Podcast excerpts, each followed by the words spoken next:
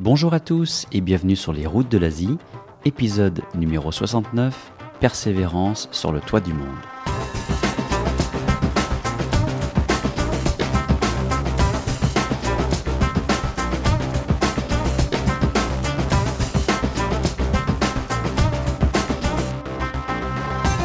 Vous êtes bien sur les routes de l'Asie, le podcast du voyage d'aventure et découverte en Asie. Mon nom est Romain Lazarotto et tout d'abord, je vous souhaite à toutes et à tous une excellente année 2020. Voilà, c'est le premier épisode de cette nouvelle saison dans le podcast. Et je suis vraiment très heureux aujourd'hui euh, de recevoir Paul Valin dans le podcast.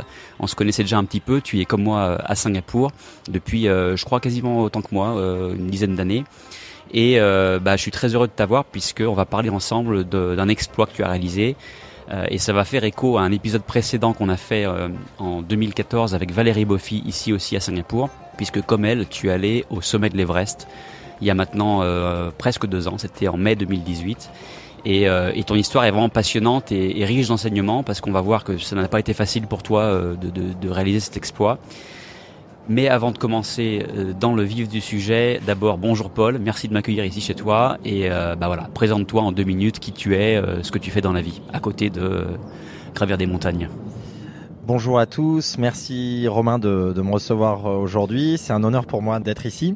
Donc je, je m'appelle Paul, je vis à Singapour depuis quasiment 10 ans.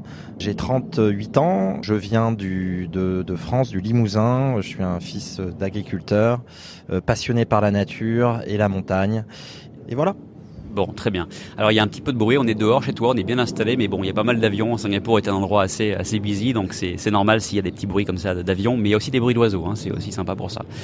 Alors voilà, comme je l'ai dit, tu es allé au sommet de l'Everest en 2018. Alors les gens qui écoutent l'épisode, euh, l'émission depuis euh, le début ou en tout cas depuis un certain temps se disent peut-être ah ben on a déjà parlé de l'Everest dans le podcast, c'est vrai. Mais je pense qu'il y a autant d'histoires sur l'Everest qu'il y a de gens qui ont euh, qui ont fait leur ascension, son ascension.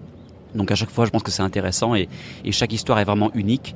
Et la tienne est vraiment euh, particulièrement euh, inspirante, puisque en fait, euh, tu as fait une première tentative de l'Everest en 2014 et malheureusement, c'était l'année de l'avalanche qui a coûté la vie à, je crois, 16 Sherpas. C'était assez dramatique. Et malgré ça, tu as été persévérant et, et, et tu as tenté l'aventure à nouveau en 2018 et ça a été un succès pour toi. Mais voilà, on va, on va parler un peu de tout ce cheminement. Qu'est-ce qui fait d'abord que tu as eu cette folle idée un jour dans ta vie de, de dire allez, euh, je vais tenter l'Everest? J'aimerais euh, voilà comprendre euh, d'où vient cette, cette idée, d'où vient cette envie d'aventure. Euh, T'as puisé ça où au départ? Bah, je dirais c'est un c'est un cheminement, c'est assez euh, c'est assez logique, mais mais je pense qu'à un moment il faut un, un brin de folie. Euh, et je pense que c'est ce qui aussi nous définit. Moi, j'étais pas du tout voué à, monter l'Everest. Bon, déjà physiquement, euh, j'ai un souci, c'est que je suis assez grand et assez lourd. Je fais plus de 100 kilos.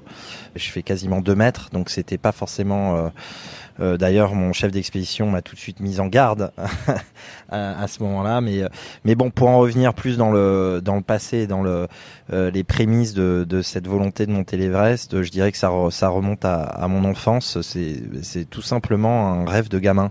Euh, été, euh, je me souviens encore.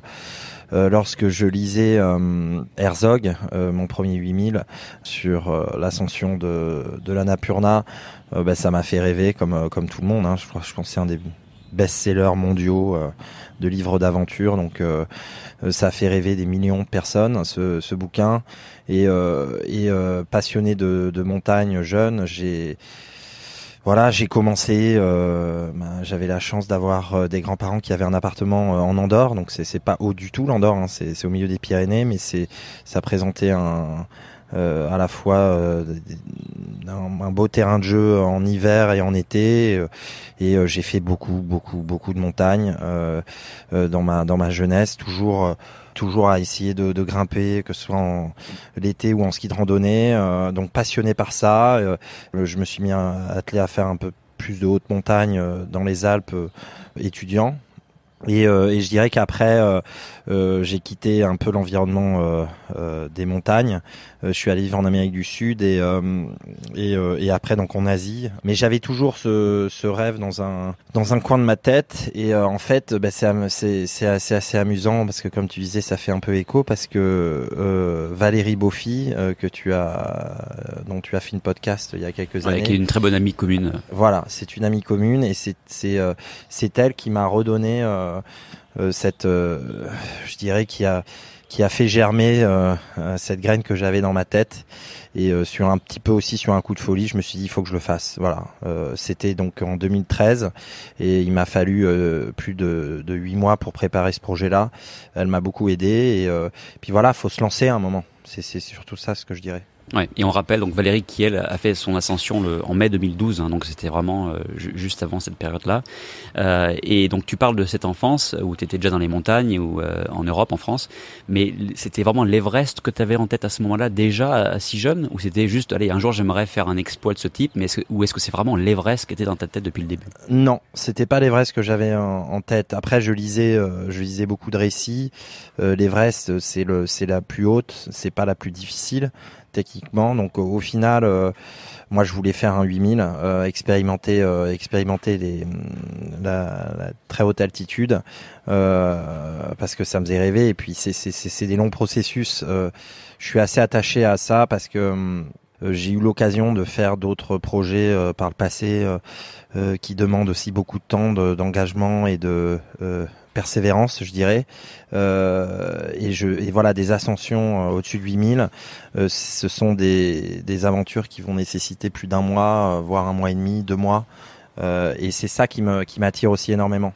C'est le côté aussi endurance qui t'attirait? Le côté endurance et le côté qu'on a des moments où, on, où ça va être très compliqué, qu'on il faut surtout pas regarder le le sommet de la montagne ou le point de destination au début du, de cette aventure là parce que sinon tu, tu te décourages. C'est le côté euh, step by step, euh, je dirais que euh, qui m'attire dans ce type d'aventure, c'est de se dire voilà, je vais, je suis pas parti pour un week-end, trois jours. Non, là, je suis parti pour deux mois et donc ça va être très long. Faut prendre son temps, faut pas paniquer. Et, euh, et je l'avais expérimenté en 2000, euh, euh, à la fin de mon expérience en, Amérique du Sud. Je suis, j'ai fait un périple en moto euh, euh, avec un ami. On est parti en 125 cm3 de, de Pékin jusqu'à Paris. Donc on a fait 18 000 km en moto en 125. Et j'ai eu ce sentiment-là, et je pense que d'ailleurs j'en ai retiré beaucoup de, bah, de force, c'est-à-dire c'est ce côté où euh, oui, euh, j'étais dans la dans les suburbs, dans les dans les banlieues de, de Pékin en 125 cm3 à rouler à 50 km heure et là je me disais c'est pas possible, tu vas pas jusqu'à Paris comme ça. Euh, et là j'ai paniqué ce, ce, ce moment-là, je me souviendrai toute ma vie. J'ai paniqué sur ma moto, j'étais seul. Et là, en fait, euh, j'ai appris une leçon. C'est vraiment de, de, se dire step by step, on va y arriver. Et c'est ce qui s'est passé jour après jour, on faisait 200 km par jour, 250, et au fur et à mesure, au bout de trois mois, on a, on a rejoint Paris, et c'était une aventure fantastique. Et c'est un peu pareil pour euh, ce type de euh, d'aventure euh, de haute altitude, c'est qu'il faut il faut s'acclimater, il faut monter, il faut redescendre, il faut remonter, il faut redescendre, et jusqu'à jusqu'à tenter le sommet, voilà. Et c'est ça qui m'intéresse, c'est ça qui me qui me passionne plus que tout. D'accord. Donc cette aventure en moto qui a dû être ouais, vraiment passionnante, euh, tu as dû faire, je pense, toute la route de la soie et, plus. Elle, elle, elle t'a aidé en fait à te rendre compte que tu avais des ressources pour euh, voilà aller jusqu'au bout d'une idée un peu folle comme ça et, et, et de, de, contourner toutes les difficultés. Elle, elle, a été un peu le moteur, je dirais, de, de la suite, de ce qui allait venir plus tard. Ouais, ouais, ouais. Alors moi, ça m'a appris quelque chose, c'est qu'au moment où on a, on s'était lancé dans cette idée assez folle avec. Euh, avec mon ami Arthur, on s'était renseigné sur des blogs etc. Est-ce que c'est possible de, de faire la route de la soie dans ce sens-là, euh, d'est en ouest? Est-ce que c'est possible de sortir des motos chinoises? Est-ce que c'est possible de traverser des pays un peu un peu compliqués, complexes comme euh, le Turkménistan, l'Iran, etc. Euh, et on ne recevait que des retours négatifs? Jusqu'à un moment où on s'est dit, ben, Inch'Allah, on y va. On tente le coup, on a fermé les ordis, on a on a acheté nos motos. Euh, Arthur était à Pékin, donc euh, c'était plus simple. Et puis on a fait des faux papiers. Euh, on a réussi à sortir les motos d'une façon un peu extravagante de Chine, mais on les a sortis. on est resté bloqué à une frontière pendant trois semaines, mais on n'a pas abdiqué. Et au fur et à mesure, on a, on a, on a passé ces hum, grosses étapes. C'était vraiment des grosses barrières, quoi, euh, des gros murs qui se présentaient devant nous. Et donc ça m'a, oui, j'ai, beaucoup appris de, de cette expérience-là, et j'ai surtout appris que, voilà, si on a vraiment envie de faire quelque chose, bah, il faut, faut y aller, faut, faut au moins, faut tenter.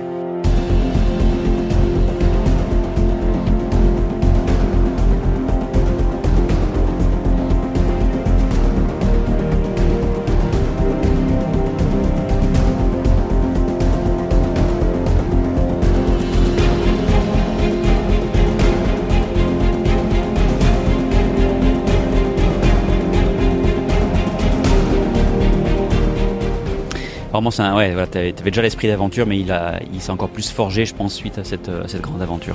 Donc là, on fait un bond en avant et on arrive en 2014, euh, année où tu vas tenter pour la première fois d'atteindre le sommet de l'Everest. Et malheureusement, c'était une année dramatique euh, dans l'histoire de l'Everest. Hein, et elle reste gravée dans, dans, dans cette histoire-là parce qu'il y a eu une avalanche terrible qui a coûté la vie, donc je le disais, à, à 16 Sherpas et qui, euh, qui s'est passé vraiment tout proche du camp de base où toi tu venais d'arriver, je crois. Euh, donc l'aventure s'est malheureusement arrêtée très très vite. Euh, mais raconte-nous voilà euh, ce que ce que tu as vécu parce que tu as vraiment côtoyé la mort de, de près. Raconte-nous ce qui s'est passé ce jour-là au camp de base. Ouais, ça a été assez assez terrible. D'autant plus qu'on est on se prépare. On... Henri, mon chef d'expédition, nous a toujours dit que le, le plus dur dans que non, c'est pas le plus dur, mais que tu as fait 50% du du boulot quand tu arrives au camp de base, dans le sens où Financièrement, faut faut financer une ascension, faut prévenir, faut prévenir la famille, euh, euh, faut mentalement, faut se préparer, physiquement, etc. Donc c'est vrai que j'avais fait ce boulot euh, et j'arrive au camp de base, euh, je suis en pleine période d'acclimatation et malheureusement ce drame surgit un matin. Il y a une coulée de glace, un ice fall comme on dit, euh, à quelques centaines de mètres du, du camp de base euh, qui a retenti, mais comme tous les tous les jours, tous les matins. Donc on entend ces bruits-là, ça fait partie de, je dirais même des, des bruits euh, communs sur sur les pentes de l'Everest. Sauf que on comprend très vite, ça s'agite, que que ben, qu'il y a eu il y a eu un, un gros incident et mon Sherpa a perdu deux de ses euh, un frère et un cousin, euh, si mes souvenirs sont bons. Donc il arrive. Enfin, c'était assez dramatique. Ils ont ramené les les, les, corps, euh, tout ça. C'était proche. Ouais, c'était c'était très très dramatique, très émouvant parce que ça nous touche hein, de, de près. les Sherpas sont des gens. Voilà, on montrait pas l'Everest sans ces personnes-là ils sont très euh, croyants aussi, donc il y avait beaucoup, c'était très pesant, mais mais bon, euh, c'est la montagne, ce sont les risques inhérents. Mais cette année-là, le problème est que ça a touché trop de Sherpas. Euh, il y a eu des problèmes aussi, ça s'est un peu politisé, je dirais derrière. Donc euh, pour la faire courte, ils ont, le gouvernement a décidé de, de, de fermer la montagne cette année-là. Personne n'allait monter. Je ne jugeais pas ça parce que c'était trop. De toute façon, je dirais que le voilà, le karma n'était pas là. Euh, c'était pas la bonne année de toute façon. Donc euh, déçu, mais euh, voilà, on, il fallait il fallait descendre de la montagne. C'était pas une c'était pas une bonne année. Donc voilà, je me souviens descendre, j'ai ramené parce qu'il y avait peu de chez porteurs, etc. C'était un peu là. J'ai porté beaucoup d'affaires en redescendant du camp de base. J'avais plus de 25 kilos sur le dos et je me souviens, j'avais c'était émotionnellement le, le poids de tout ça représenté par ces 25 kilos. Euh, c'était très dur, mais voilà, je m'étais dit, euh, bien entendu, que je, je reviendrais à tenter euh, l'Everest. Donc à aucun moment, même après avoir vécu ces, ces durs, ces durs moments où, où, tu as vu la mort, à aucun moment tu t'es dit j'arrête, je, je, ferai plus. Non, parce qu'on est, on se prépare, on sait que voilà, on est dans un environnement qui qui est très dangereux où des gens meurent chaque année, donc moi personnellement, j'ai pas peur de voilà. Si, si, si ça doit arriver, ça arrivera malheureusement. Et là-dessus, je suis assez fataliste. Euh, je j'ai pas vraiment, j'ai jamais eu de problème là-dessus. D'accord. Alors, il faut aussi préciser que l'année suivante, 2015, a encore été une année euh, difficile pour le Népal, puisque c'est l'année de, ce grand séisme qui a lieu et qui a encore coûté la vie à, des personnes sur l'Everest, puisque bon, bah forcément, euh, en, haute altitude, les séismes peuvent être ravageurs. Donc c'était euh, malheureusement encore une année dramatique. Et malgré ça, encore une fois, tu te dis non, je, je continue, j'irai un jour. Et on arrive en 2018. Donc il y a quand même eu quatre ans entre la première tentative et la suivante. As eu besoin de ces quatre années pour, euh, pour euh, trouver la force d'y retourner, de, de retenter ta chance. Comment ça s'est passé? Je m'étais promis d'y retourner. Les événements de la vie, professionnels, etc., personnels, ont fait que c'était pas le bon moment. Il faut quand même se préparer à partir de deux mois, donc c'est pas rien. Une fois de plus, financièrement, c'est quand même un, engagement. Euh, et en fait, là, il y a eu un élément détonateur. Je savais que j'allais y retourner parce que j'avais un visa euh, qui avait été étendu euh, pour cinq ans. Donc, euh, et c'est le visa d'ascension de l'Everest coûte quand même 11 000 dollars, donc c'est pas rien. Été quand même poussé à y retourner avant avant l'expiration de ce visa euh, suite à suite à l'incendie à l'incident de, de 2014. Donc euh, ben voilà, il fallait que ce soit soit en 2018, soit en 2019.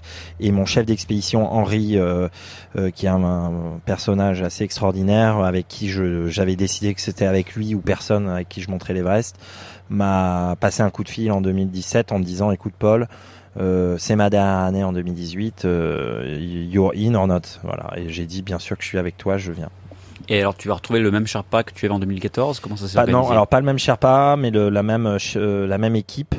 Et c'était assez sympa parce que donc on est, ce sont des petites expéditions. C'est une expédition où il y avait huit huit clients euh, et euh, quatre d'entre eux étaient avec moi en 2000 en 2014. Donc c'était assez sympa, un brésilien, des anglais, un Irlandais. Euh, c'était c'était très très sympa. D'accord. Alors. J'imagine. Ouais. Alors, euh, parlons maintenant euh, de, de, la préparation. Tu l'as dit, c'est un investissement financier, c'est un investissement en temps. voilà, quasiment deux mois à consacrer à, cette aventure. Et puis il y a toute la préparation physique, mentale. Comment tu t'es organisé pour, pour cette nouvelle ascension? Ça va paraître un peu dingue, mais mon chef d'expédition, euh, c'est un, il est très, je dirais, old style. Euh, c'est un ancien, hein. il a, il avait 72 ans, euh, donc il monte pas bien entendu jusqu'en haut, mais il, monte jusqu'au camp de base et c'est, je dirais, le, capitaine du navire, on va dire. Et lui, euh, c'est un, un ancien rugbyman comme moi, et il est très, en fait, il, savait que physiquement j'étais prêt parce que je, je fais du rugby pas un niveau, enfin je dirais, je joue en amateur, mais à un bon niveau, je dirais quasiment semi-pro et ça, ça aide physiquement pour se préparer à ce type de euh, de projet. Et euh, après il y a donc j'ai l'endurance je l'ai. Et euh, et pourtant si je peux couper un, deux secondes mais le, le, type d'effort n'a rien à voir entre jouer au rugby et puis monter une montagne. Donc en quoi ça t'aide ou en quoi ça t'a aidé toi tu penses? Alors là-dessus, je risque de faire frémir quelques personnes, mais la préparation physique, la grosse partie de la préparation physique va apparaître pendant le, la période d'acclimatation, où, je rappelle, il y a quand même plus de cinq semaines sur place avant de, monter l'Everest. il faut arriver là-bas en forme, bien entendu, avec peu de kilos superflus. Quelques-uns, ça fait pas de mal parce qu'on perd tellement de kilos là-bas que, à la limite, c'est pas plus mal d'avoir un peu de euh, un peu de, de réserve. De réserve. J'ai quand même perdu 15 kilos là-bas. Hein. Ah oui. C'est beaucoup. Euh, mais voilà, au niveau, en fait, le, le gros de la préparation, c'est mental. Hmm. Le fait que j'ai joué en compétition, que j'ai fait beaucoup de, de sport, que je me suis beaucoup blessé, remis, etc. Euh, ça a validé pour Henri, mon chef d'expédition, le fait que physiquement j'étais prêt et aussi mentalement. J'ai pas fait de d'Ironman, de marathon, etc c'est pas comme ça qu'on monte l'Everest. Donc en fait, il, il s'agit entre guillemets d'arriver en bonne forme, mais il s'agit pas pendant des mois avant de tenter l'ascension, euh, de faire plein d'entraînements euh, euh, en faisant d'autres montagnes, etc. C'est mieux, bien entendu, mais moi je fais du sport tous les jours, quasiment cinq fois par semaine depuis depuis dix ans, donc je suis prêt. Donc j'ai pas, j'ai envie de dire, j'ai pas changé mon, mon mode de, préparation. Ouais, D'accord. Alors moi, ce que j'ignorais par contre, c'est que le fait d'être comme toi, tu es quand même très grand et, costaud, c'est pas forcément un avantage apparemment sur les vrais. Alors c'est tout sauf un avantage. Euh, Henri m'avait tout de suite dit que je, je, je sommiterais en dernier parce que c'est comme si voilà, c'est un, j'ai un gros moteur. Euh, voilà, si tu vas pas demander à un 4x4 d'aller le plus vite, quoi. Donc c'est parce que c'est l'oxygène que tu consommes plus. Exactement. C'est ça. Donc c'est vraiment euh, physiologique là. Il y a,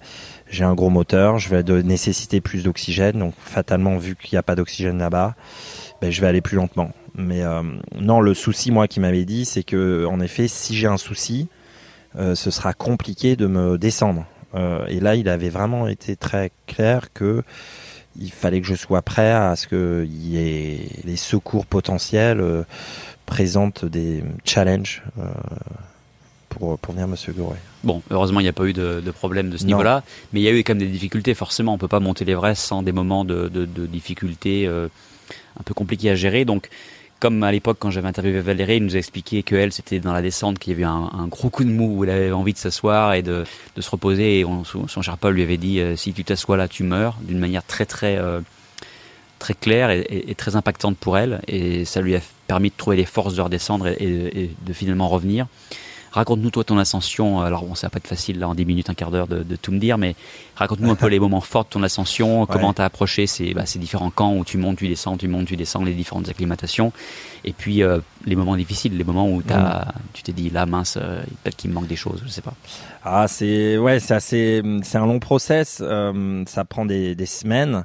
Euh, on a des up and down. Euh, on passe beaucoup de temps au camp de base. On, on essaye de, de, faire en sorte que son corps fonctionne bien. Euh, parce qu'on, fait, ce qui est assez dur psychologiquement, c'est qu'on voit que son corps s'affaiblit énormément.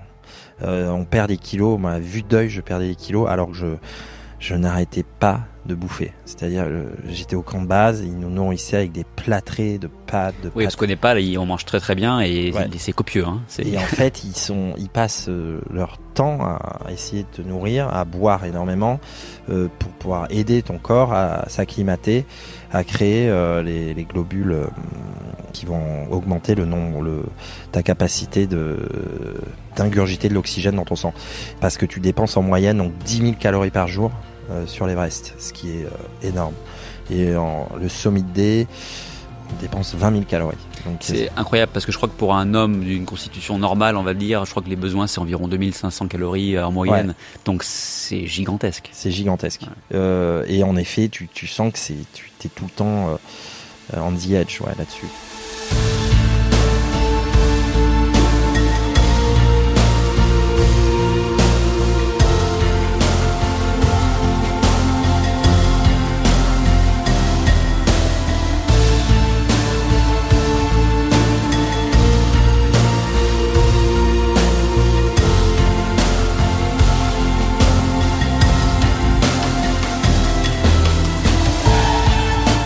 Consiste à faire euh, euh, avant l'ascension donc euh, deux rotations. ça, ça dépend, c'est les stratégies des, expéditions qui diffèrent. Mais nous, donc, c'était deux, deux rotations. Une pour aller toucher le camp 2, la première. Le camp 2 qui est à 6400 mètres. Et la deuxième rotation d'aller toucher donc sans, euh, sans oxygène le camp 3 qui à 7002. 7200 mètres d'altitude. Donc ces deux rotations euh, sont très très difficiles parce que là on est assujetti donc à, à du le mal des montagnes. Toi, il a commencé. À, tu te rappelles à quelle altitude tu as commencé à... Ah moi, ma première nuit au camp 1 à 6000, ça a été terrible. Ça a été terrible. Impossible de dormir. Impossible de dormir, des spasmes. En fait, dès que j'essayais de m'endormir, dès que je sentais que je tombais dans le dans le sommeil, mon cerveau, mon corps euh, me faisait sursauter en fait avec un spasme parce que je pense qu'il il comprenait pas ce qui se passait quoi. Et donc euh, pour me tenir éveillé. Donc je je me réveillais avec un énorme spasme. Je me réveillais pas mais je je sursautais avec un spasme. Et ça c'était terrible. La tête qui explose. Tu te dis mais tu vas jamais y arriver. Et t'es qu'à 6000 mètres d'altitude c'était ouais, relativement au début là. On parle de, des premières ouais, euh, ouais. voilà il y a encore quasiment 3 km euh, d'ascension à faire. Bon ben c'est le, le corps est magique hein, le corps s'adapte le lendemain, on se sent un peu mieux. On va toucher le camp 2 qui est à 6004, donc pas, pas beaucoup plus haut que le camp 1. On redescend, on se repose, on reprend des forces et on repart pour la deuxième rotation euh, où là j'ai quand même euh, je suis resté une semaine euh, au camp 2 donc c'était un peu trop long mais il y a eu des événements qui ont fait que j'ai dû rester une semaine à à 6004. Donc là, pour le coup, là, tu perds, euh, tu perds de l'appétit, tu te sens beaucoup plus faible. sortir de ta tente, de te lever de ta tente, d'aller jusqu'au mess, la petite tente où on passait pas mal de temps, qui était un peu chauffée, etc., où on jouait aux cartes, c'était, c'était difficile, quoi. Donc on, s'adapte et le, ma première tentative pour aller toucher le camp 2 a échoué. On n'a pas réussi avec l'équipe à aller toucher le camp 2. Euh, Question d'énergie, de temps, de, de climat, de fatigue. C'est un pas, euh, c'est euh, c'est horrible. Hmm. C'est vraiment on respire comme comme si on venait de courir un 100 mètres, sauf qu'on on a trois fois moins d'oxygène qui rentre dans le dans le corps. Donc c'est très compliqué.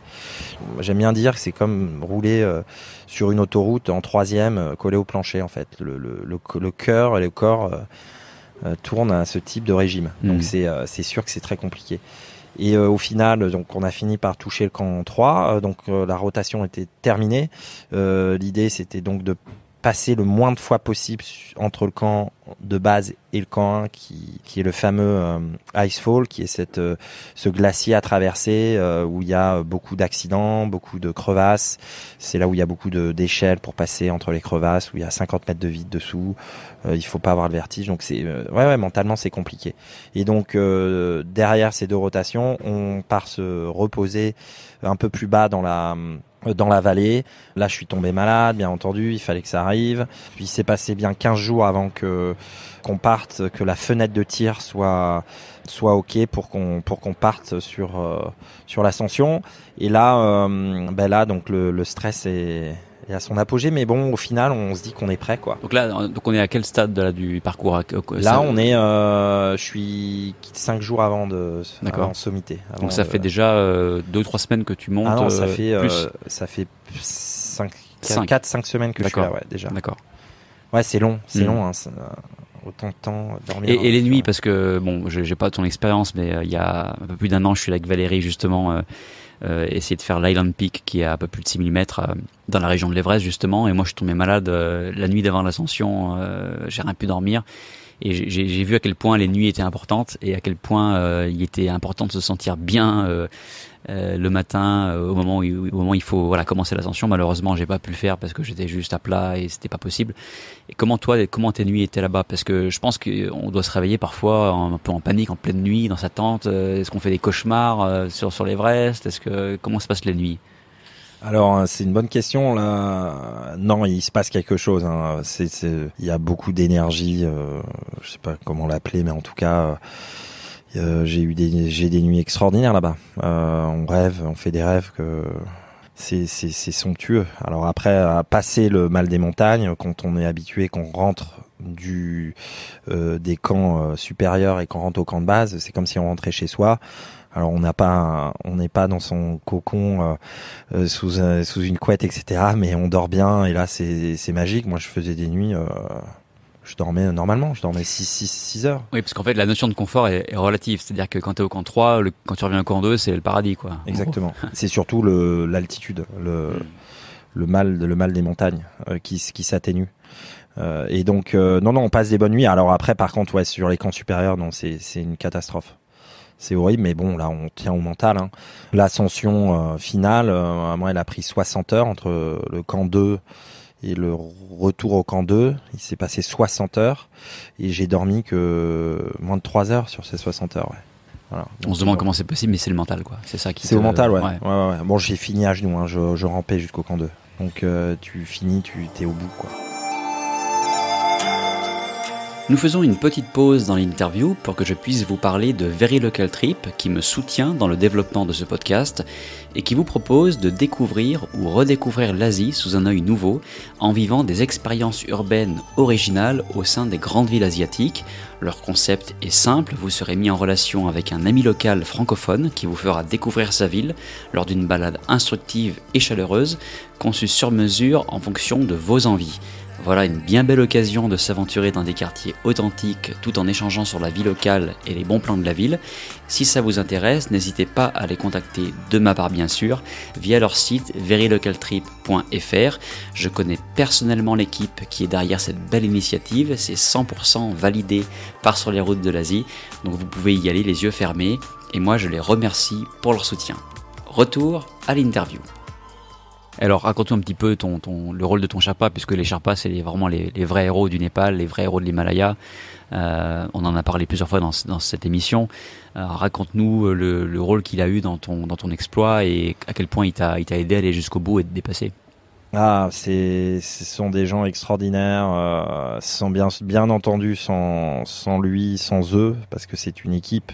J'aurais jamais monté l'Everest. Euh, très peu de personnes le font euh, en solo. Euh, ça se compte, je sais pas, il y a peut-être 200, 300 personnes qui ont monté l'Everest en solo. Et, et, je crois qu'il y a plus de 5000, 5500, je crois, personnes Il y a qui 5500 ont fait... qui ont monté, mais incluant les Sherpas, donc je dirais voilà. qu'il y a aux alentours de 3000. Euh, voilà, donc ça reste un club très, très restreint. Ouais, ouais, ouais, ouais, ouais c'est assez restreint. Euh, mais les Sherpas, bon ben voilà, les, ce sont des, ce sont des surhommes et humainement, ce sont des gens fantastiques qui risquent leur vie pour nous faire monter. Bon, c'est leur boulot. Hein. Je lis souvent euh, des articles qui qui critiquent un peu ce business, mais c'est leur vie, c'est leur boulot, c'est un boulot comme un autre. Euh, sont des gens qui sont quand même pas foutus comme nous. Ils ont ils ont quatre poumons, euh, ils sont très légers, ils font parfois le, la moitié de mon poids, ils portent deux fois ce que je portais, donc c'est assez extraordinaire. Euh, mais voilà, c'est leur boulot, ils sont ils sont bien là-bas, hein, ils, mais ils bossent dur, c'est des et ils gagnent ils gagnent euh, à l'échelle du pays, ils gagnent très bien leur vie. Euh, donc euh, on est ravi de, de c'est c'est quand même un boulot, ça reste un boulot d'équipe parce qu'il y a des porteurs et il y a les Sherpas qui sont les, ben, eux c'est le, le, top de la ligue, je dirais. Et, euh, et mon Sherpa en l'occurrence, c'était sa deux son sa deuxième ascension et on avait une super relation. C'était un mec fantastique. Et le fait que ce soit sa deuxième ascension, enfin question comme ça, ça t'a pas comment dire inquiété Tu dis bah il a finalement il a fait qu'une fois l'Everest avant moi euh, parce que voilà Valérie elle, elle, a fait son ascension avec Padawa qui euh, avec qui on était d'ailleurs euh, à l'Island Peak il y a un peu plus d'un an et qui à l'époque avait fait 23 fois l'Everest donc là il a dû encore le faire un peu plus j'imagine mais de partir avec un, ouais. un Sherpa qu'il a fait une fois enfin question bête mais est-ce que ouais. ça t'a pas à un moment tu t'es pas dit euh, non ben alors Padawa ouais c'est le c'est le Ronaldo de ouais. de l'Everest euh, il était sur mon expédition mmh. euh, je l'ai côtoyé mais mon, mon Sherpa, Chandra, il était, j'avais totale confiance en lui et il a été fantastique. Il se passe pas mal de choses.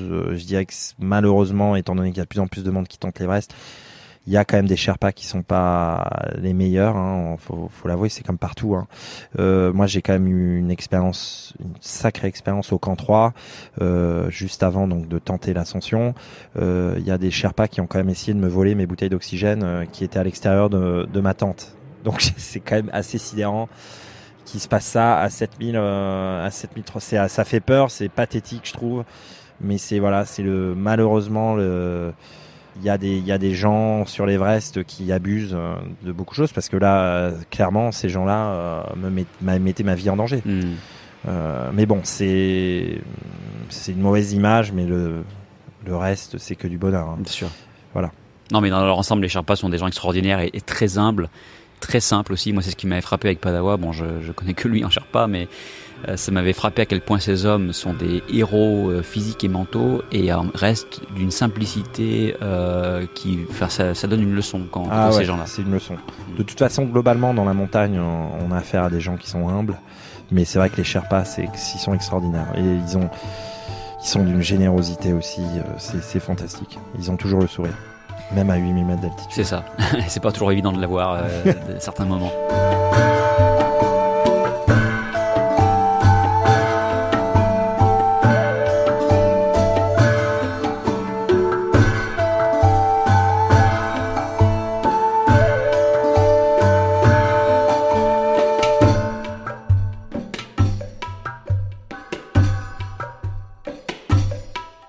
Justement, parlons, parlons de ces, euh, dernières centaines de mètres euh, et de ce 21 mai euh, 2018 où tu es arrivé euh, au petit matin au sommet. Parle-nous vraiment de ces derniers moments, de ces derniers euh, moments d'effort et, et puis quand tu es arrivé là-haut, qu'est-ce que tu as ressenti? Je vais repartir euh, au niveau du camp 2 quand on est parti parce qu'il y a eu émotionnellement il s'est passé quand même pas mal de choses euh, avant de sommiter euh, je suis parti donc du camp 2 euh, et j'ai croisé euh, un type que je connaissais bien euh, qui est décédé quelques heures après l'avoir croisé donc ça, ça a été le premier coup où là, je me suis dit waouh. donc il est décédé au camp 3. Donc il reste quand même enfin c'est 7002 c'est très haut mais on est il y a eu quand même un souci il y a eu une mauvaise gestion on a essayé de l'aider enfin ça a été assez tendu donc déjà ça ça nous a mis un coup le lendemain matin, on est parti donc à 4 heures du matin. Euh, on a quitté le camp, le camp 3. Euh, et voilà, on croise un autre corps euh, d'un japonais qui était décédé quelques jours plus tôt. Donc je comprends en effet. Là, on est dans le dans le vif du sujet. Je, vraiment là, c'est on se prend quand même une claque. Donc moi là, c'était où je commençais le, où on a commencé à brancher les masques. donc ça, ça change, hein, ça fait quand même une énorme différence. Euh, ça aide, hein, ça, c'est pas non plus euh, le, je peux pas faire de la corde à sauter euh, à 7003, mais ça aide en tout cas. Donc on, on, a plus chaud, ça c'est certain, on a moins froid et on arrive à avancer un petit peu mieux, mais on est très très lent. Et donc j'ai eu une ascension du, du camp 3 qui est à 7000 donc 2 jusqu'à 8000 jusqu'au camp 4 qui s'est relativement bien passé, mais elle a quand même pris plus de 10 heures. Je suis arrivé donc à 3-4 heures de l'après-midi au camp, au camp 4. Donc là, c'était fantastique parce qu'il faisait, les conditions étaient bonnes. Et euh, voilà, on arrive à l'emblématique camp 4 euh, où moi, déjà, pour moi, c'était un succès. J'avais passé les 8000. J'étais au camp 4, euh, voilà, euh, Krakauer, Into Sinner, tous les romans, voilà, je suis là, je, touche le, le camp 4, c'était fantastique émotionnellement. On a passé trois heures, 3-4 euh, heures à se reposer euh, sans pouvoir dormir, mais à essayer de se nourrir au camp 4 dans notre tente euh, et à préparer de l'eau pour le ce qu'on appelle le, le last push. qui est donc le départ de, du camp 4 jusqu'au sommet, qui se fait le soir même. Donc, étant donné que moi, je, je savais que j'allais être lent, j'ai on avait convenu avec mon chef d'expédition que j'allais partir assez tôt, donc je suis parti à 8 heures du soir. Donc 4 euh, heures euh, après être arrivé au camp 4, on, est parti. Et là, donc là, c'est là où ça a commencé à devenir très compliqué. Je pense la fatigue aidant aussi. Oui, parce que tu viens de le dire, tu as eu 10 heures avant l'ascension, juste 4 heures de, repos et, en, une heure tournée. Ouais, ouais, et puis les 10 heures du camp 2, du, j'avais dormi que 3 heures au, camp 3, donc c'était, je m'étais tapé 6 heures aussi euh, de, la veille, donc c'est c'est oui, tu t'arrêtes pas. C'est c'est là, c'est sur les nerfs. Et là, en effet, là, le corps commence à. On est de nuit, alors c'est extraordinaire hein, parce que là, on, on, attaque la face très pentue euh, de l'Everest. Voilà, on est, on est dans un espèce de, de monde parallèle. Il fait une nuit étoilée sublime. On est à plus de 8000. Euh, on voit les éclairs des orages euh, à des dizaines de kilomètres. Euh, c'est fou. La, la vue est spectaculaire. Mais bon, très vite, on est repris par euh, par la fatigue. J'allais très lentement. Euh, et là, j'ai eu des heures euh, très longues. Donc, de 8 heures du soir, j'ai atteint le, le balcony, qui est donc le, le, seul endroit où on peut se reposer, un peu s'asseoir, parce que c'est tellement pentu le reste que c'est même quasiment impossible de s'asseoir et de se reposer vraiment. Et donc j'ai atteint le balcony qui a 8004, je crois. Euh, je l'ai atteint à, à 3 heures du matin. Donc il s'est quand même passé euh, 8 heures euh, où ça a été terrible. Euh, terrible, j'étais très lent, on me doublait, donc c'est compliqué de doubler en plus. Euh. donc Dieu merci, il y avait pas trop trop de monde, comme comme on a pu voir des images assez dramatiques d'ailleurs de, de, des ascensions de, de l'année dernière. De, ouais, 2019, il y a eu beaucoup d'images qui ont circulé. Ouais, c'était l'autoroute quoi. C'était l'autoroute parce que en fait la fenêtre de tir euh, au niveau du temps était courte et donc tout le monde s'est amassé. Voilà, donc moi j'avais de la chance, il y avait pas trop de monde mais néanmoins je c'était c'est à chaque fois c'est quand même problématique de, se faire doubler ou même de doubler. Alors moi c'était pas mon cas. Euh, et donc je suis arrivé au balcony euh, épuisé euh, à, quasiment à genoux. Et donc c'est là où en fait les problèmes ont commencé au-delà du fait que j'ai été bien entendu exténué parce que ça faisait plus de 24 heures que j'étais parti que je dormais pas. En fait, donc euh, lorsque mon chef, mon Sherpa m'a changé ma bouteille d'oxygène, euh, donc là j'ai senti euh, la température de mon corps vraiment dropper de plusieurs degrés et j'ai j'ai commencé à avoir mes mains qui, qui réagissaient plus en fait, parce que je suis assez sensible des, des mains, je l'ai toujours été. Je m'étais bien préparé, mais mais là donc malheureusement la fatigue aidant, je pense. Puis j'avais enlevé mes gants parce que je voulais grignoter une barre de Mars. Euh, donc voilà. Et la moindre, en fait, c'est là où on réalise aussi euh, que la haute montagne, ça ne pardonne pas. c'est que la moindre petite erreur, après, ce sont des éléments euh, en boule de neige et ça peut bien sûr être dramatique. Donc moi, Dieu merci, j'étais très bien entouré avec un, bon Sherpa qui a tout de suite senti en fait que, que je vacillais un petit peu. Aussi le fait peut-être de, m'être assis, de, de m'être reposé pendant 5 minutes. Hein. Tout ça, ça dure 5-10 minutes maximum. Mais ça paraît une éternité, j'imagine. Ouais, euh, on est là, là pour le coup, on est dans une autre dimension.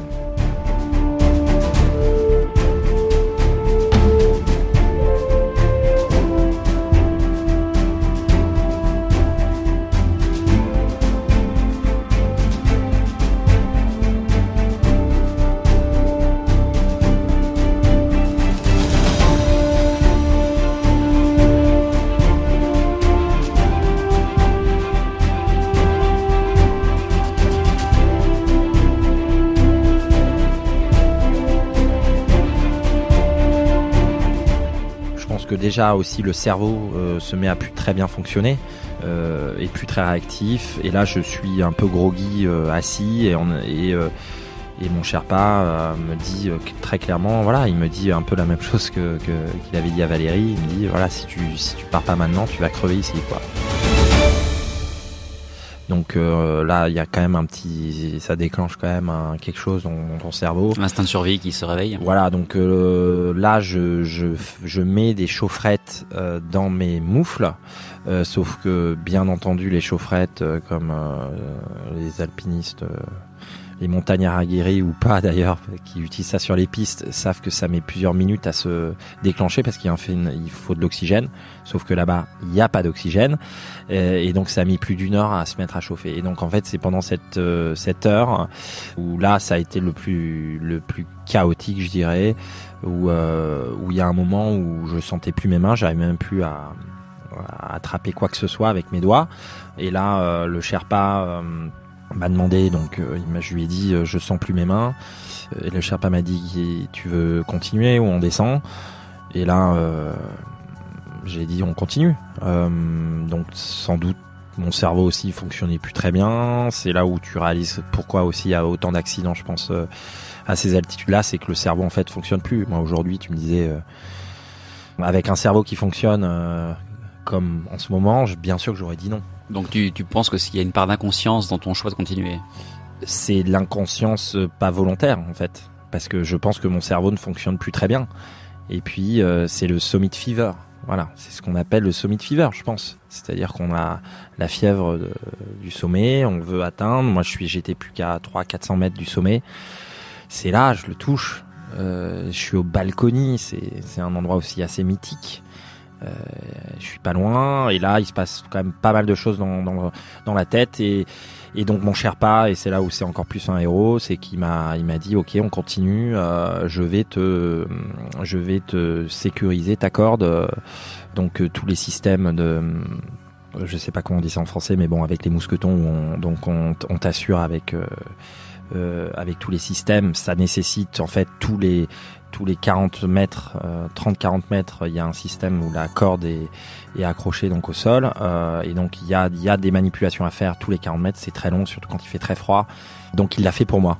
Euh, donc il a été assez extraordinaire. Et Dieu merci, donc cette heure-là, ça a été la plus difficile euh, de loin de, de, de, tout euh, de toute l'ascension euh, on se dit voilà est-ce qu'on va crever là etc bon ben euh, mais bon on avance on avance on avance et les, les chaufferettes ont fini, fini par faire leur effet j'ai récupéré l'usage de mes mains dans la douleur mais c'est c'était bon de souffrir. Euh, J'étais le plus heureux du monde parce que je récupérais mes doigts. Et, euh, et là, l'événement majeur de, de, de, de, toute cette aventure-là, c'est placé bien au-dessus de, à, à, la limite de, de l'ascension finale du sommet, euh, c'est le lever du soleil. Donc là, ça a été un moment magique. J'en ai des frissons encore à en parler. Euh, le, le, lever du soleil, donc sur le, le, le, côté droit, euh, où tu as le soleil qui, qui se lève de donc à l'est, donc de sur le plateau tibétain, euh, c'est ces lumières qui se dé, voilà qui changent euh, seconde après seconde et ce fameux cette fameuse pyramide d'ombre qui, qui jaillit du côté népalais euh, où là il y a un triangle d'ombre euh, absolument extraordinaire euh, qui se dessine sur sur les sommets qui sont hauts, hein, népalais, mais tu, tu, vois bien que c'est bien au-dessus de tout. et là, c'est c'est, extraordinaire. Ça m'a redonné un, beaucoup d'énergie. j'ai fait une dernière, les derniers deux heures et j'ai sommité à 7h, 7h30. Voilà, ça a été extraordinaire. Je me sentais bien. donc c'est là où on se rend compte que mentalement tout est dans la tête. Hein.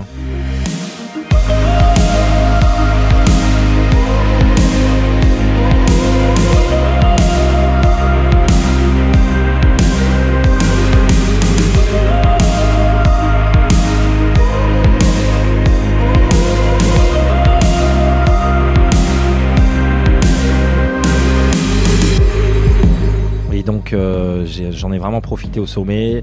Euh, j'ai pris quelques photos, photos pour les sponsors, etc. Mon Sherpa très vite m'a dit j'ai plus d'oxygène, il faut que je descende. Moi je lui ai dit écoute je reste, euh, t'inquiète pas je descends tout seul. tu t'es senti descendre tout seul Alors je l'ai retrouvé assez vite. Hmm. j'ai une très très bonne descente pour le coup moi. Parce qu'on parle souvent de la descente comme un moment assez critique dans, dans l'ascension, enfin la descente dans l'ascension, parce qu'en fait, voilà, on a, on a atteint l'objectif, on est en haut, on est heureux, on jubile. Et y a, on aurait tendance, en tout cas certaines personnes pourraient avoir tendance à pas se relâcher, mais disons euh, à aborder la descente avec moins de concentration que la montée. Alors est-ce que toi tu as vécu ça? Est-ce que tu l'as ressenti? Ouais ouais ouais. Alors euh, tout le monde dit en effet la, la plupart des accidents arrivent à la descente. Euh, moi, oui, t'es euphorique. Bon, très vite, tu te dis, bon, merde, t'as fait que la moitié du chemin, là, il faut que tu redescendes. Donc, euh, euh la raison reprend très rapidement. Euh, et en fait, euh, on avait de la chance parce qu'il y avait peu de monde. Donc, le, le passage entre le South Call et, et le sommet, qui est très très étriqué, là, on est vraiment sur l'arête. Euh, il y a euh, d'un côté il y a 3 km de vide et de l'autre côté il y a 2 km de vide. Euh, il y a beaucoup de roches à passer, donc on est en crampon, donc ça glisse. Donc c'est quand même problème, c'est quand même c'est quand même très impressionnant. Et quand il y a beaucoup de monde, surtout qui monte, etc., c'est difficile de se croiser. Donc là, j'ai eu du bol parce qu'il y avait du monde, mais c'était assez raisonnable. Et au final, j'ai une ascension qui est, j'ai sommité assez tôt, hein, 7h30, c'est très bien. Euh, la, la, leur, leur de monde encore relativement au sommet. Beaucoup de euh. monde qui montait. Ouais. Euh, et donc euh, voilà, leur limite pour sommiter c'est midi. Donc j'avais vraiment un laps de temps, je savais que j'étais safe. Euh, donc voilà, il fallait pas que je fasse de conneries. Euh, et là ma descente s'est très bien passée. J'ai très vite rattrapé mon Sherpa en fait, parce que lui il, il avait plus d'oxygène. Hein. donc bien entendu, il était moins rapide que moi. Voilà, j'ai mis que 4 heures pour redescendre au au camp 4. Euh, là, il y avait mes quatre autres euh, coéquipiers euh, qui avaient aussi sommité parce que on est, on est une super équipe. Hein. On, avait des gens de avec beaucoup plus d'expérience notamment que moi. Ils avaient déjà tous sommité des 8000. Moi, j'étais le seul qui n'avait jamais sommité un 8000. On a, on avait tous réussi. Donc, bien entendu, on était heureux. Il y avait une très bonne ambiance, mais bien entendu épuisé dans l'attente. Et en fait, au bout d'une heure, euh, les, euh, les Sherpas sont venus nous voir, on nous dit on descend. Euh, il est midi, il y a le temps, on descend. Donc là, waouh Parce qu'en fait, rester au camp 4, ça nécessite d'utiliser plus de bouteilles d'oxygène, etc. Donc c'est une logistique qu'on n'avait peut-être pas forcément. Donc il a fallu qu'on redescende. Donc là, ça a été encore 8 heures euh, de, de, descente. Donc je suis arrivé euh, vraiment en, rampant euh, au camp 2 à 6004 euh, à 8 heures du soir. En rampant littéralement En rampant littéralement, mmh. c'est-à-dire que euh, j'arrivais plus à avancer. Donc dès que j'ai quitté la phase du Lhotse, qui est la partie assez compliquée aussi, très pentue, et là on est sur le Kambu, sur le Western Kum, pardon, où là c'est beaucoup moins pentu et c'est je dirais que tous les dangers sont passés. Il y a quelques crevasses à passer, mais le, je dirais que le danger n'est plus. Et ben c'est mon corps, je pense, a, a dit stop. Il a, il a vraiment dit stop. T'es arrivé aux limites. J'avais dépassé les limites et là je rampais. Euh, je veux, j'ai bu beaucoup d'eau parce que il y a des Sherpas qui sont venus nous apporter de l'eau euh, parce que c'est on est environ à une heure euh, du, du camp 2 seulement et je, je, je vomissais l'eau que je buvais donc euh, je pense que le corps était arrivé à ses limites. Et je suis arrivé, euh, j'ai même pas, alors que j'avais rien bouffé depuis, j'avais bouffé une, une, barre de Mars en, en 24 heures, je dirais. Et ben j'ai pas pu, j'ai rien pu manger. Je suis allé me coucher, et voilà. Et là, bon, c'est quand même l'euphorie. Hein, on est, on a quasiment fini, donc il y a encore le danger du de l'icefall à passer. Mais voilà, le lendemain, on est arrivé au base camp. Euh, voilà, tu sautes dans les bras d'Henri, euh, tu pleures, euh, voilà, tu l'as fait quoi. Bah bravo, bravo Paul euh, pour cet exploit. C'est vraiment très inspirant et toujours très touchant d'entendre quelqu'un qui a fait l'Everest parler de, de, son aventure parce que comme je le disais au début, c'est chaque aventure est unique et propre à la personne qui l'a fait. Il n'y a pas deux ascensions similaires. Chacun a son histoire et sa relation avec l'Everest. Revenons juste, si tu le veux bien, une petite minute même sur le sommet, quand tu es arrivé au sommet, parce que je sais que ça dure pas très longtemps, on reste pas au sommet très longtemps finalement. Heureusement, tu as retrouvé l'usage de tes doigts pour prendre des photos. Euh, et avant le sommet, cette très belle photo donc euh, qui est chez toi, là, qui trône dans ton salon euh, avec cette magnifique ombre de l'Everest à l'horizon au, petit matin. Mais raconte-nous le, le, le, sentiment que tu as euh, ressenti vraiment au moment précis où tu as mis le pied, là, le dernier pas, et tu étais en haut du, voilà, au sommet du monde. Qu'est-ce que tu as ressenti? Parce que des gens disent qu'en fait, ils ressentent pas grand-chose. Ils sont tellement fatigués, épuisés, éreintés qu'ils prennent des photos un peu machinalement, mais que finalement, les sentiments arrivent plus tard. Toi, comment tu as ressenti la chose? C'est vrai, moi, mon pic émotionnel, ça a été le lever du soleil, ça clairement, mais le sommet, bon, ben, on l'a fait, quoi. On l'a fait, on a réussi. Euh, on sait non le, le pourquoi je pense aussi beaucoup de gens euh, ne réagissent pas forcément c'est qu'en effet ils savent qu'il y a la descente et il y a il y a des accidents à la descente euh, donc euh, on est on reste alerte. Moi j'ai eu beaucoup de bol c'est-à-dire j'ai je suis quand même resté quasiment une demi-heure au sommet. Donc j'ai pu en profiter je regardais chaque endroit de la planète je me disais waouh je suis sur le toit de la planète. Je suis à la voilà je suis à la à l'altitude d'un avion de ligne quoi. Je suis de l'autre côté du hublot donc c'est un un sentiment fantastique le, j'étais assez surpris de du paysage tibétain. Euh, je m'attendais pas à ça en fait. Euh, donc j'étais, j'ai vraiment euh, profité.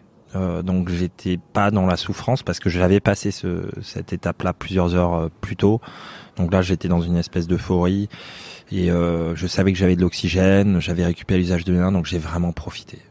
et bien entendu c'est ouais c'est c'est le rêve d'un gamin euh, qui que j'ai réussi à, à, exaucer. Et puis euh, et puis c'est beaucoup d'années, c'est 2014, on pense à tous ces efforts là. Euh, voilà, c'est magique, c'est pour ça qu'on se bat, c'est pour des moments comme ça aussi, c'est c'est aussi propre de l'aventure, c'est d'aller d'aller à la limite, euh, de jouer un peu aussi avec la, vie et la mort. Hein, euh, clairement, hein, on prend beaucoup de risques, mais voilà, quand on arrive à ces moments-là et qu'on voit des choses que peu de personnes ont vues sur cette planète, c'est assez dingue. Bien sûr, mais ouais, comme je disais, plus de 5000 personnes euh, dans l'histoire ont, ont, gravi l'Everest, y compris les Sherpas, et beaucoup de gens ne sont plus là aujourd'hui pour en témoigner. Donc le, le club des gens qui ont fait l'Everest, qui sont encore en vie, est extrêmement restreint. Et voilà, c'est une chance inouïe que tu as eue. Et et, la fin n'est pas le sommet, euh, il faut redescendre. Et c'est ça la, vraie, la vraie réussite aussi, c'est d'y aller, mais de revenir aussi et de, continuer l'aventure sur d'autres aspects.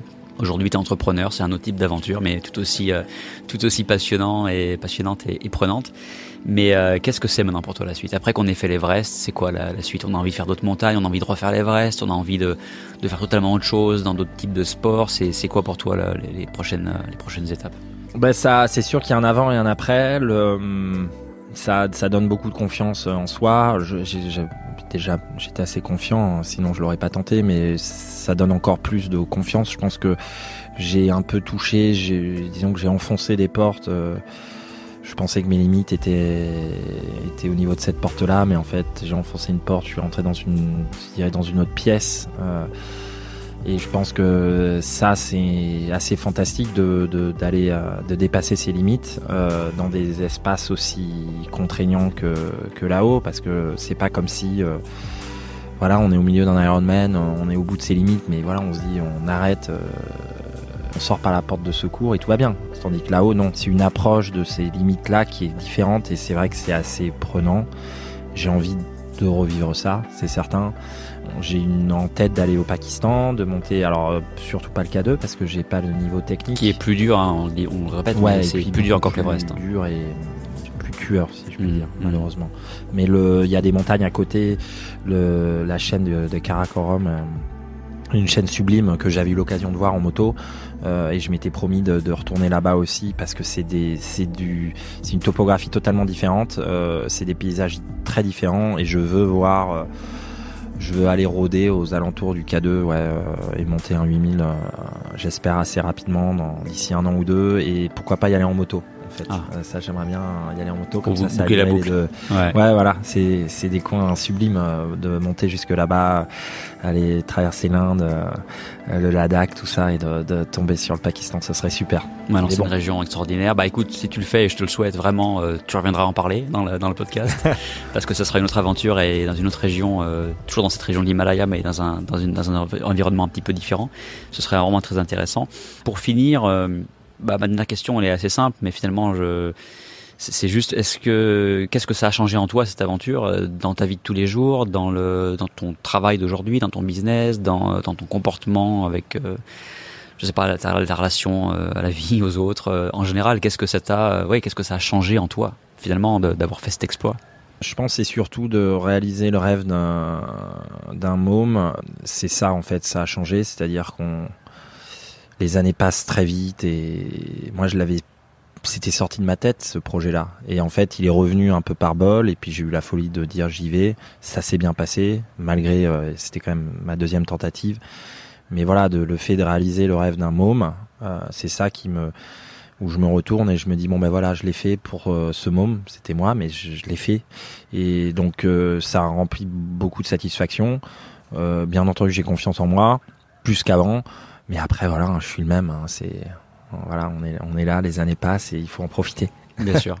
Bah écoute Paul, merci beaucoup. Je, je mettrai, si tu es d'accord, quelques photos de, de toi pendant cette ascension, notamment au sommet sur le site, comme ça les gens pourront, pourront te voir, même si finalement derrière un masque d'oxygène, on voit pas trop le la, la réaction euh, au sommet, mais on voilà, je mettrai quelques photos si tu es, si t'es d'accord pour euh, pour que les gens puissent euh, voilà te, te, te voir en action, on va dire. Et puis, euh, bah, je te remercie. Vraiment, c'était inspirant. Euh, comme je disais, ça fait écho à cet épisode avec Valérie euh, que j'ai fait il y a quelques années.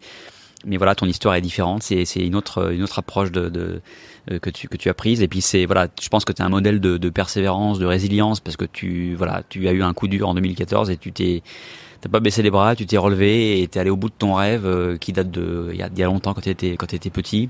Et je pense que c'est vraiment très inspirant. Et voilà, les gens qui écoutent le podcast aujourd'hui n'auront peut-être pas envie d'aller à l'Everest, euh, au sommet de l'Everest parce que c'est quand même pas donné à tout le monde, faut quand même le dire. Mais euh, j'espère que ça aura au moins donné envie d'aller dans cette région du monde qui est extraordinaire. Euh, Moi, j'ai eu l'occasion d'y aller deux fois et j'avoue que l'Himalaya, c'est ces immenses montagnes, euh, le sommet du monde, quoi. C'est quelque chose d'unique. Donc j'espère, voilà, j'encourage tout le monde en tout cas. À, aller y faire un tour une fois dans leur vie, euh, si ce n'est euh, juste d'aller au camp de base de l'Everest qui est, qui est à- presque à la portée de tout le monde. Donc euh, voilà, j'espère que ça aura donné envie. Je te remercie de, de m'avoir consacré du temps pour cette merci interview. à toi merci à toi ouais, Romain. je te laisse, je te laisse le mot. euh, de je trouve que c'est une super initiative, euh, les routes de l'Asie. Je trouve euh, c'est top et je vais écouter plus de pod- podcasts pour le coup. Euh, merci, merci encore et euh, et bah, le mot de la fin, ouais, ouais, c'est ça. Je pense que tu l'as dit. euh, Aller aller au Népal. euh, en plus, c'est un pays qui a besoin de tourisme euh, parce que c'est un pays très très pauvre qui a beaucoup souffert, ravagé par euh, euh, les tremblements de terre de 2015. Donc euh, allez-y, passez du temps là-bas. Et en effet, c'est pas compliqué. Il faut juste prendre du temps et l'acclimatation euh, se fera et aller monter assez haut, c'est c'est quand même assez extraordinaire. Merci, merci à tous. Merci Paul et à bientôt à Singapour.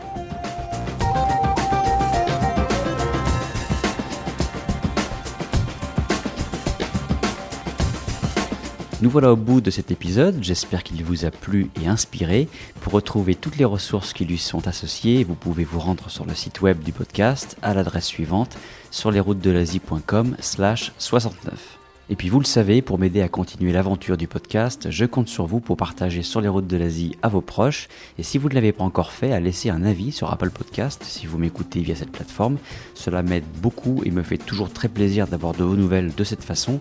Vous pouvez aussi m'envoyer un petit message audio via le site web ou un bon vieil email bien sûr. Je m'efforce de répondre à tout le monde. Aujourd'hui, j'aimerais citer le commentaire de Christopher qui a dit J'adore, super podcast en général et un gros coup de cœur pour les interventions de Thierry Robinet. Fin du commentaire et merci beaucoup à toi. Et puis l'autre façon de m'aider, c'est en contribuant financièrement au développement du podcast via la page Tipeee, en lien sur mon site et la description de cet épisode, et ce à partir d'un petit euro par épisode que je publierai à l'avenir. Chaque euro collecté est utilisé à bon escient pour continuer de vous offrir du contenu de qualité. Un grand merci si vous l'avez déjà fait ou prévoyez de le faire. C'est tout pour aujourd'hui et je vous donne rendez-vous pour le prochain épisode. Merci pour votre écoute et excellent voyage en Asie.